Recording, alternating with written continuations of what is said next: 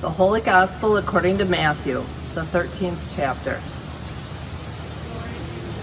Jesus put before the crowds another parable. The kingdom of heaven is like a mustard seed that someone took and sowed in his field. It is the smallest of all the seeds, but when it is grown, it is the greatest of shrubs and becomes a tree, so that the birds of the air come and make nests in its branches. He told them another parable. The kingdom of heaven is like yeast that a woman took and mixed in with three measures of flour until all of it was leavened. The kingdom of heaven is like treasure hidden in a field, which someone found and hid. And in his joy, he goes and sells all that he has and buys that field. Again, the kingdom of heaven is like a merchant in search of fine pearls. On finding one pearl of great value, he went and sold all that he had and bought it. Again, the kingdom of heaven is like a net that was thrown into the sea and caught fish of every kind. When it was full, they drew it ashore, sat down, and put the goods into baskets, but threw out the bad. So it will be at the end of the age. The angels will come out and separate the evil from the righteous and throw them into the furnace of fire, where there will be weeping and gnashing of teeth. Have you understood all this? They answered, Yes. And he said to them, Therefore, every scribe who has been trained for the kingdom of heaven is like a master of a household, who brings out of his treasure what is new and what is old. The Gospel of the Lord.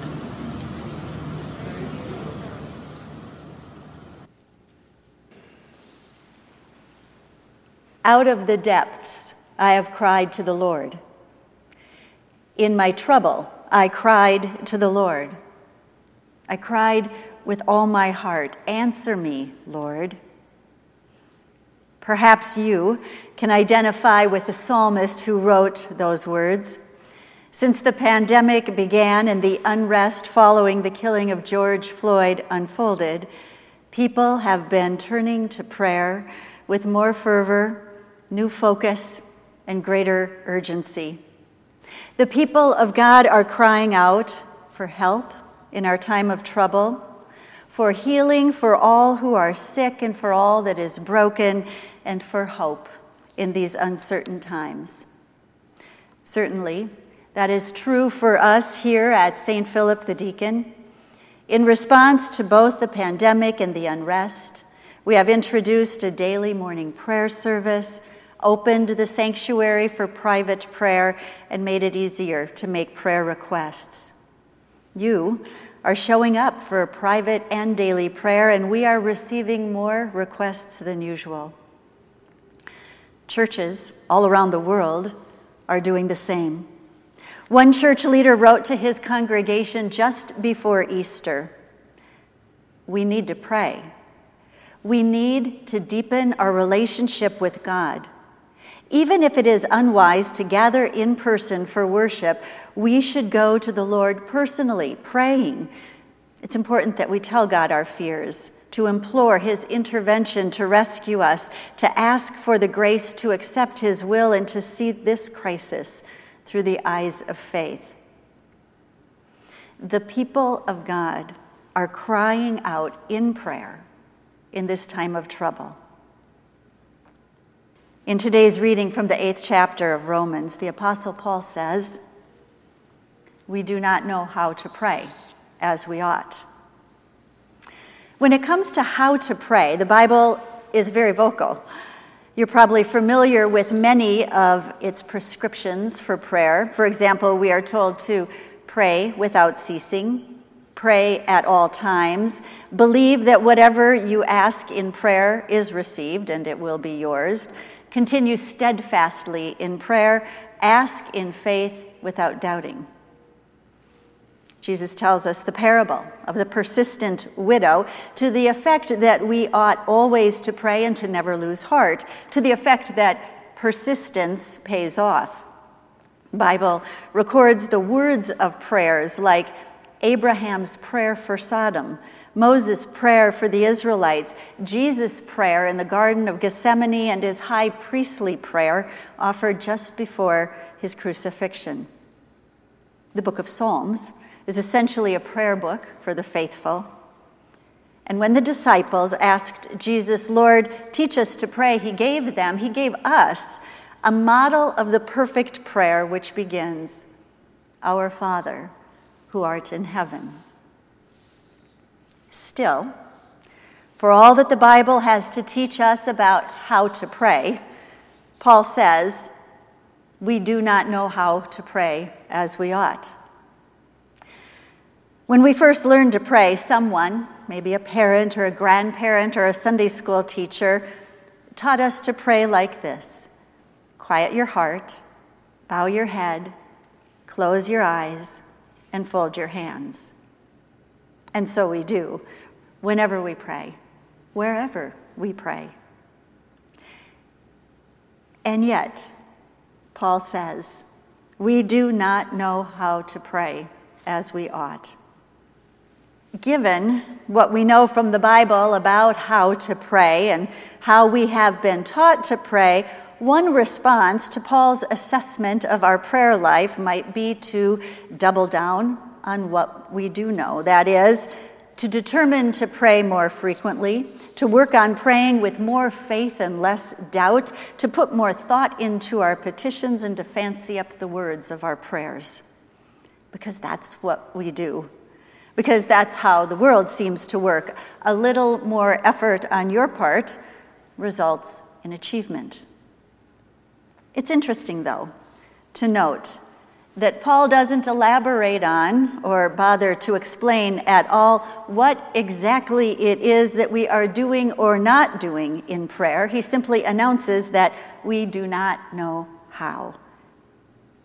And he follows that immediately with the fix, writing, but the Spirit intercedes with sighs too deep for words. And God, who searches the heart, knows what is in the mind of the Spirit because the Spirit intercedes for the saints according to the will of God.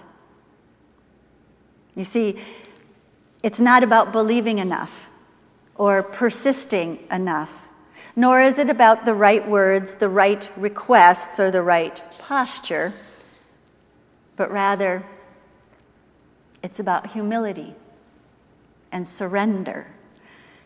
That is what we don't know how to do, nor can we will ourselves to get better at it.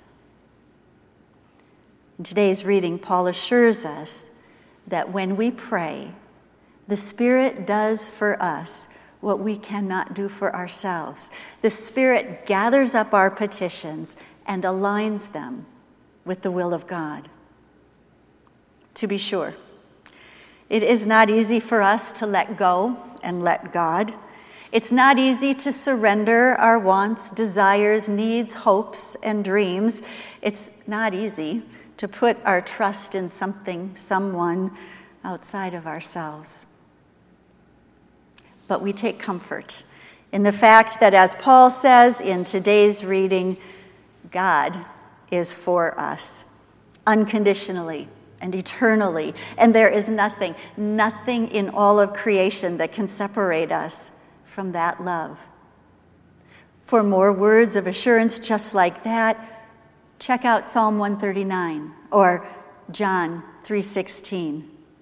There is nothing that can separate us from the love of God.